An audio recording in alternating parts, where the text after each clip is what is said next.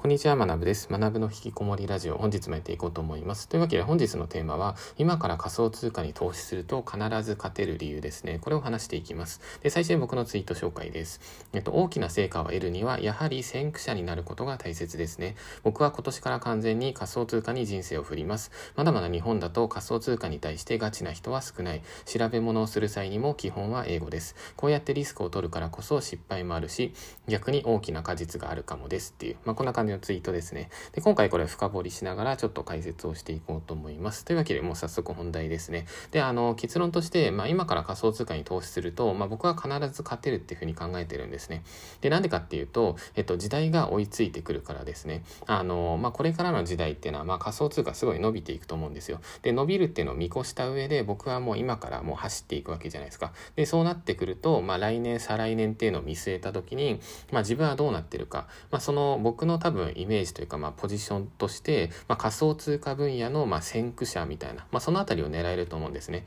まあ、だからこういうふうに考えたときに、まあ、短期的な、まあ、仮想通貨のトレードとかって僕はそんなする気がなくて、あの、長期的に、まあ、そのマーケットに対して勉強していく。まあ、勉強っていうのがいわゆる、まあ、投資でもあるんですけど、まあ、お金入れながら勉強していくので、まあ、そんな感じですね。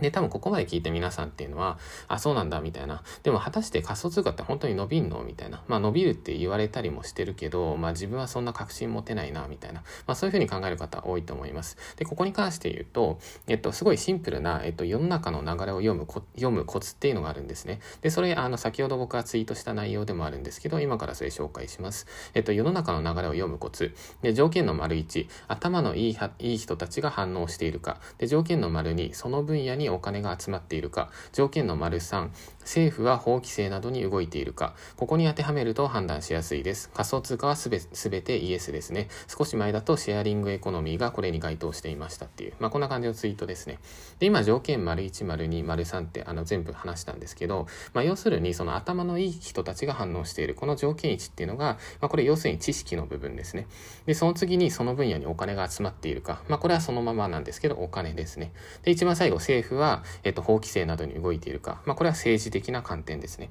だから知識、お金、政治ですね。まあ、これがこう集まってくると、まあ、集まるというか、まあ、政府に関してはま法規制っていう感じなんですけど、まあ、そうすると、まあ、大体その分野ってまあこれからすごい伸びていったりするんですね。で、あの、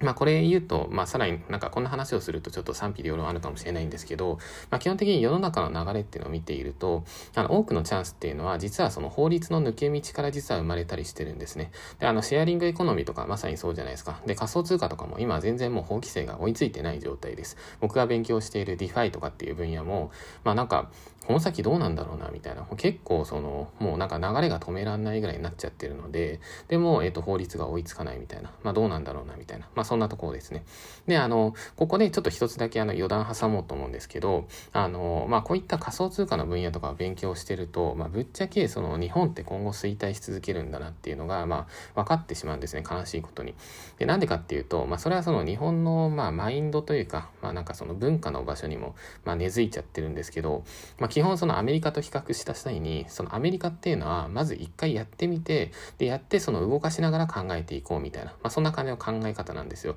まあだから仮想通貨とかの分野に関しても、まあなんか法律的にちょっとわかんない場所あるけど、まあ一旦やってみようみたいな、一旦動きましょうみたいな、あの、走りながら考えましょうみたいな、まあそんな感じなんですよね。でも日本の場合だと、新しい分野出てきたらどうなるかっていうと、もうすぐ法規制みたいな、一旦もう全て停止みたいな、で、止めてから考えるみたいな感じなんですね。でも日本それでまあなんか、もともと2017年とか18年だと仮想通貨で結構日本はその先端の方にいたんですけど、まあ規制規制っていう感じでもう完全に今もうオワコン化してしまったので、まあここはすごい残念だなってまあ正直なところ思いますね。っていうところ。で、以上が、えっと、余談の一つ目です。すいません。もう一つだけ余談挟もうと思うんですけど、えっと、このタイミングで僕が、えっと、ビジネスからの、えっと、注力、まあ、ビジネスにその、あの、時間をあんま割かずに、まあ、投資の方にこう、なんか、軸足を移動していく。まあ、その理由っていうのが実は一つあって、まあ、それ何かっていうと、まあ、SNS とか、まあ、最近のその炎上とか、まあ、そのあたりっていうのが、まあ、多分コロナになってから年々結構、まあ、ひどくなってきているんですよね。で、それっていうのは、まあ、なんでそうなるかっていうと、やっぱコロナのストレスとかかもあるし、まあ、ここはまあしょうがない場所だと思います。で、しょうがないなと思いつつも、まあ、こういったその、まあ、なんか炎上され、炎上させられたり、そのなんか悪口言われても頑張るぜみたいなっていうマインドを持つのは別にいいんですけど、まあ僕自身はなんかそんな、まあ時代の流れそうなっているし、今ってまあ風当たり強いし、まあなんかニュースとか見てもなんか炎上騒ぎとか、あのなんか天皇の話とか本当いつまでやってんのみたいな感じですけど、あの、ああいうのとか、あとなんか、時短要請とか、なんかそういうコロナ、コロナ関連の炎上というか、なんかそういうのとか、まあそういうのを見たときに、まあ時代の流れがそういう風になってるわけじゃないですか。で、僕自身はその川がそう、なんていうんですか、上から下に流れていったら、まあ僕もその上から下に流れるくらいがまあちょうどいいと思ってるので、あの、時代にこう、逆行することってあんまりやりたくないんですよね。まあだから、あの、なんていうんですか、今はちょっとそういうビジネス、ビジネスをこうガツガツやる際に、まああんまり指標として良くないんですよね。で、まあそうなった時に、そこでその、戦うみたいな感じよりも、まあなんか大変だし、一回ちょっと移動するかみたいな、なんか仮想通貨楽しいしみたいな、まあそんな感じで僕は考えながら、まあ生きてますっていう、まあそんな感じですね。で以上が前半のパートで、えっと今から仮想通貨に投資すると、まあ必ず勝てるっていう、まあ短期的なその勝ち負けっていうよりも、その時代がこれから追いついてくる。で、追いつく前、追いつ、追いつくのを見越して、まあ先に走っていきましょうみたいな、そんな話ですね。で、ここから後半に進めるんですけど、一旦すいません、チャプター区切ります。はい、えっと、それではチャプター2なんですけど、ここから、えっと、新しい分野の勉強方法について話してみようと思います。で僕自身、えっと、プログラミングもそうなんですけど、例えばブログとかもそうですし、あと今回の仮想通貨も全部そうなんですけど、もう過去に誰かから勉強を教えてもらうみたいな、まあそういうことをしてもらったことが一度もないんですね。なんか全てネットでググって、で、あの、ぶっちゃけもう全部0円。まあもちろん参考書とか買っていたので、そこの値段はかかるんですけど、例えばプログラミングとかで言うと多分年収1800万ぐらい稼いでいて、で、それで、じゃあそこにかけた学習コストって、まあ多分リアルに数万円とかだと思うんですよね。で、ブログとかに関しても本で勉強しただけなので、ブログどれぐらいかかったのかな？多分それも数万なんですよね。で、ブログは多分それで年間、まあなんか5、6千万とか稼げるようになって、で、あの、今回仮想通貨とかも勉強してるんですけど、まあ別になんか特に教材とかも一切課金してないですね。あ、でもあれか、仮想通貨のサロンとかには課金してるので、まあ要するに仮想通貨の情報には課金してますね。で、その情報に課金が多分、毎月、毎月2、3万とかそんなもんかな。まあそれぐらいの感じですね。まあだからその投資っていう分野だからちょっと毎月2、3万でちょっと高いんですけど、まあただそれにしてもまあ基本安いですよね。年間で見ても20万ちょい30万とかなので、まあそんな感じ。じゃあえっと僕はどういうふうにその新しい分野を独学、勉強しているのか、まあこの手順っていうのを皆さんにちょっと話してみようと思います。で、これめちゃくちゃすごい簡単なんですね。もうどの分野でも完全に当てはまるので、あの皆さんぜひ自分に当てはめて考えてみてください。で、えっと手順3つあります。で、手順の1っていうのがまず目標を決める。で、手順の2っていうのが学習ペースを決める。で、手順の3っていうのが手を動かしつつ理解する。もうこれだけなんですね。目標を決めて、学習ペース決めて、あとは手を動かしながら理解していく。もう本当これだけですね。で、じゃあどんな感じかっていうと、もう少し具体例出していって、じゃあ僕がプログラミングを勉強した時に、まあどんな感じじゃあ目標とか学習ペース、あとその手を動かしながら理解、まあどうやってやっていたかっていうと、まず目標に関しては、あの、まあ最初はもうわけわかんないんで、まあとりあえずもう基礎の場所勉強するんですよ。で、その際に、あの、細かい目標設定ってのは難しいと思うんですけど、あの、ある程度、まあ例えばまあ3ヶ月かそんなもんですかね。まあ半年とか、まあそれぐらいなんかちょこちょことまあ勉強とかをしていると、まあ徐々にその業界のことが見えてくるじゃないですか。で、見えてきた時に、まあそこで目標を決めるわけですね。で、僕の場合だとプログラミングをある程度、まあちょこちょこと始めていって、で、この先なんかまあエンジニアになるとして、まあどんな感じがいいかなみたいな目標を考えたんですね。で、そこで僕が当時決めた目標っていうのが、えっと、フルスタックエンジニアですね。で、フルスタックエンジニア多分聞いたことない方多いと思うので、のおすいません、噛みました。お、えっと、聞いたことない方多いと思うので説明すると、えっと、フルスタックっていうのが、まあ要するにまあ何でもできるエンジニアみたいな感じですね。なんかそのシステム開発もできるし、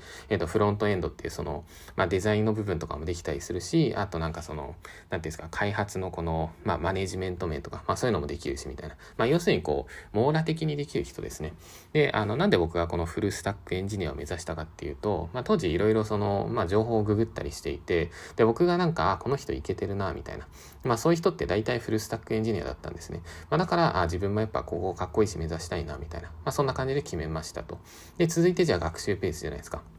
で、学習ペースは、もう基本、あの、もう捻出できる時間をなるべく勉強するってもうそれでいいと思うんですけど、で、その際に無理にならないペース。で、あの、僕はじゃあ会社員の頃、プログラミングずっと独学をしていて、どれぐらいやってたかっていうと、平日1時間、で、週末5から6時間。もうこれだけですね。で、平日の1時間に関しては、まあ、会社の飲み会とか、あと今日ちょっと疲れたな、みたいな。まあ、そういう日はやってなかったですね。で、えっと、週末の5、6時間っていうのも、えっと、まあ、基本はやるようにしていたんですけど、まあ、たまに、まあ、休んだりしてましたね。でも、えっと、平日1時間、週末5時間とかっていうのを1年ぐらいやると、本当にもうめちゃくちゃ成長するので、まあ、ぶっちゃけ、あの、これ以上やる必要ないと思いますよ。あの、例えばなんですけど、あの、ツイッターとかで、あの、まあ、勝手に名前出してしまうと、国富さんっていう方がいて、で、国富さんってブログとかでめちゃくちゃ稼がれていて、まあ、僕も一回タイでご飯とか行って、まあ、すごいなと思ったんですけど、あの、まあ、あの、な国富さんってめちゃくちゃもう超やる人なんですよ。あの、作業量とか。で、あれぐらいできる人は、まあ、もちろんそりゃ成功するっしょって感じなんですけど、あの、まあ、それぐらいできる人ってあんまいないんですよね。で、あの、僕自身もなんかめちゃくちゃ作業してるっていうふうに思われがちなんですけど、でも言うてちゃんと集中して作業してんのって1日まあ4、5時間とかそんなもんですからね。だから、あの、まあ、会社員の方とかも、まあ、平日帰ってきて1時間、で、週末はちゃんと集中して、まあ、4、5時間とか、もうそれ それで本当にもう十分だと思うんですね。って感じですね。で、続いてじゃあ手順の3ですね。あの、独学の手順の3っていうところで、えっと、手を動かしつつ、手を動かしつつ理解っていうところで、プログラミングの場合僕はどうやってやっていたかっていうと、もうすごいシンプルで、えっと、動画を見ながら自分で、えっと、コードを書いて作っていく。もうこれだけですね。で、あの、プログラミングって、えっと、テキストで勉強する方法と動画で勉強する方法2パターンあるんですけど、あの、基本僕は、えっと、プログラミングに関しては動画の方が圧倒的に分かりやすいと思います。なんでかっていうと、あの、テキストだと、もうコードとかがバンっていきなり出てきて、まあ、それをこう上からこう順番に読み進めていったりすると思うんですけど、まあ、結構なんか眠くなるんですよね、僕の場合。でも動画とかだと、まあこう、徐々に書きながら説明してくれるじゃないですか。だから、あ、今ここの説明してんだみたいなのがこう、わかりやすいし、あの、僕はそっちの方が良かったですね。で、プラスもう一個いい点として、あの、動画、プログラミングの動画学習って仮に言語が英語だったとしても結構理解できるんですよ。なんでかっていうと、あの、まあ、ガチ初心者は難しいかもしれないですけど、ある程度、あの、ベース知識、まあ、例えば HTML、CSS とか PHP の、まあ、ほんと超基礎本ぐらいを終わらした人っていうのは、はまあ、本当ベースはわかるようになってるので、あの、海外の動画とか見ながら、そのコードとかをこう目で追っていけば、あ、今これやってんだな、みたいな。で、その後に実行画面とか見せてくれるので、あ、これがこう動いたのか、みたいな。まあ、分かったりするんですよ。だから僕は、あの、昔からですね、あの、プログラミング学習はすべて、えっと、海外の動画ですね、これを使っていました。だから、えっと、今聞いてる皆さんで、まあ、プログラミングとか、まあ、特にプログラミングは海外の動画の方が質が高いので、まあ、あの、すごいおすすめなので、まあ、もし気になったらぜひ、あの、YouTube とかでですね、例えば PHP スペースチュートリアルとか、PHP スペース、えっと、ビギナーとか、まあ、こんな感じでググると、もうめちゃくちゃいい動画すげえ出てきます。って感じですね。で、続いて、えっと、今、今、その僕はプログラミング勉強した方法を話したじゃないですか。で、続いて、じゃあ僕は今仮想通貨の投資勉強してますよね。で、その方法を、えっと、順を追って説明しようと思うんですけど、まず目標、えすいません。まず、えっと、手順の位置として目標を決めるじゃないですか。で、じゃあ目標をどうするかっていうと、僕の場合は、まずは、えっと、 DeFi 分野の深い知識を勉強しようっていう、まあ、こういうふうに今、現状目標を決めてるんですね。で、学習ペースどうするかっていうと、えっと、午後の時間、基本的に、えっと、午後から、まあ、夕方、夜にかけて、もう仮想通貨ひたすら勉強します。あの、なんていうんですかね。もうなんか本当、まあ、ある程度もうダラダラ勉強してますね。昨日とかも結局、まあ、夜1時半ぐらいまでなんかずっとパソコン見ちゃっていて、でそれで、あの、まあそんな感じですね。で、あの、まあずっと集中してるわけじゃないんですけど、まあ基本動画、動画で勉強したりとか、あとまあ海外のサイト見たりみたいな感じですね。で、続いて手順の3っていうのが、えっと、手を動かしつつ理解っていうところで、まあ仮想通貨の投資に関しては、一旦その基礎理解しますよね。で、基礎理解したら、えっと、少額っていうのを運用してそこで勉強していく。まあ、例えば、まあ、数万円とか10万円とか。まあ、僕の場合だと、だと、まあ、ある程度もう今資金もあるので、まあ、勉強ってなるときに100万円ボンって入れようと思ってます。だ今日とかも新しいプロジェクトにちょっと100万円入れてみて、で、どんな感じのリターンが来るかっていうのをこう、勉強するみたいな。まあ、そんな感じですね。なんかやっぱりその手を動かしていくっていうここがすごい重要で、で、プラスでその今、プログラミングの独学方法も仮想通貨の独学方法もあの話したんですけど、まあ、大切なことっていうのはこれをもう基本ずっと続けていくことなんですね。だからあの多くの方ってプログラミング勉強したら稼げるようになるみたいななんか勉強したらっていうよりも勉強し続けたらなんですよね。だからあの、まあ、障害学習みたいな感じなんですよ。死ぬまで学習みたいな感じなんですよ。でそれでなんか死ぬまで勉強みたいなそんな嫌だって思う方いるかもしれないんですけどあのでも結局やっぱ勉強強しないと多分無理ですね。あの知識ってどんどん古くなっていくしあの分野ってどんどんアップデートされていくので、まあ、だから僕はもうずっと勉強するし、まあ、これ聞いてる皆さんもですね勉強した方がよくて。でだからこそあの自分がつまんない分野やっちゃダメなんですね、まあ、最初はわけわかんなくてあのなんかつまんないな退屈だなって思うかもしれないんですけど、まあ、ある程度やっていってあこれならなんか続けられそうだなみたいな、まあ、僕とかもなんか仮想通貨とか最初もわけわかんないですよ。なんかビットコインみたいななんかトレードしてみてでなんかあなんか利益出たのみたいな、まあ、よくわかんなかったんですけど、まあ、そこから勉強していってでやっとそこであ DeFi ってなんかすごい面白いなみたいな、まあ、そういうの気づいたので、まあ、そこでこうそちらに向けて歩いていくみたいな、まあ、そんな感じですね。はいというわけで、えっと、今回これで終わりにしようと思います。でえっとそうですね。すいません。今回ちょっとあのまた情報濃いめで話したので次のチャプターで、えっと、今回の話した内容の振り返りだけして終わりにしようと思います。すいません。一旦区切ります。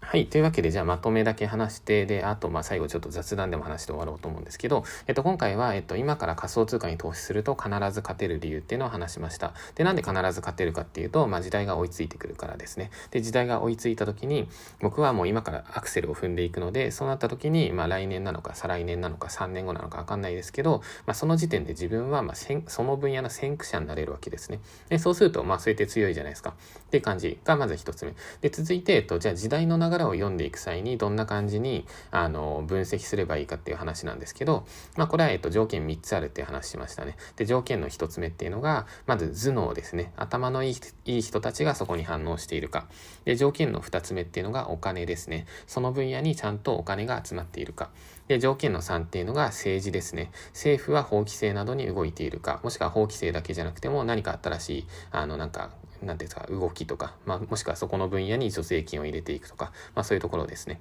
要するに、今言ったその知識、お金、政治、まあ、この部分っていうので、まあ、全てのイエスっていう場合だと、その分野は伸びる可能性高いんですね。で、仮想通貨っていうのは全てイエスですね。まあ、だから僕は多分伸びるっていうふうに、ま、見込んでいますと。で、続いて、あの、新しい伸びる分野が分かったとしても、あの、その分野って、まあ、誰も学習教材も出していないし、まあ、ましてやその、 DeFi を勉強する、なんかスクールなんて、まあ、世の中にないわけですよ。で、そうなってくると、やっぱ時代の先駆者とか、新しいその、先を読んでいくため、先を読んで勉強するためには、もうやっぱ独学っていうのは完全必須なんですね。じゃあ、独学するにはどうしたらいいかっていうと、手順が3つありますと。で、手順の1、まず目標を決めましょうと。で、手順の2っていうのが学習ペースを決めましょう。で、手順の3っていうのが手を動かしながら理解しましょうっていう、まあ、こんな感じで目標を決めて、学習ペースを決めて、で、あとは実際にも手を動かすんですね。プログラミングだったら実際にコードを書く、コードを書いて動かしてみるみたいな。仮想通貨だったら勉強して実際にお金を入れてみるみたいな。まあ、こんな感じでやった方が、あの、確実に知識があの深まると思います。という感じですね。はい。というわけで今回以上となります。で、ここから、えっと、一瞬だけ雑談して終わりにします。で、僕はこれからですね、えっと、ランチを食べて、で、その後、えっと、1時間後に、えっと、コミュニティのちょっと生放送があるので、まあ、そこで、まあ、なんか、和気あいあいというか、まあ、そんな感じで参加をして、で、その後、えっと、夜は、夜またコミュニティのまあ飲み会、飲み会ですね。まあ、ただ今日ちょっと、あの、お酒飲みたいんですけど、あれなんですよね。あの、夜に、あの、ワクチン打ちに行かないといけないので、まあ、残念ながらその、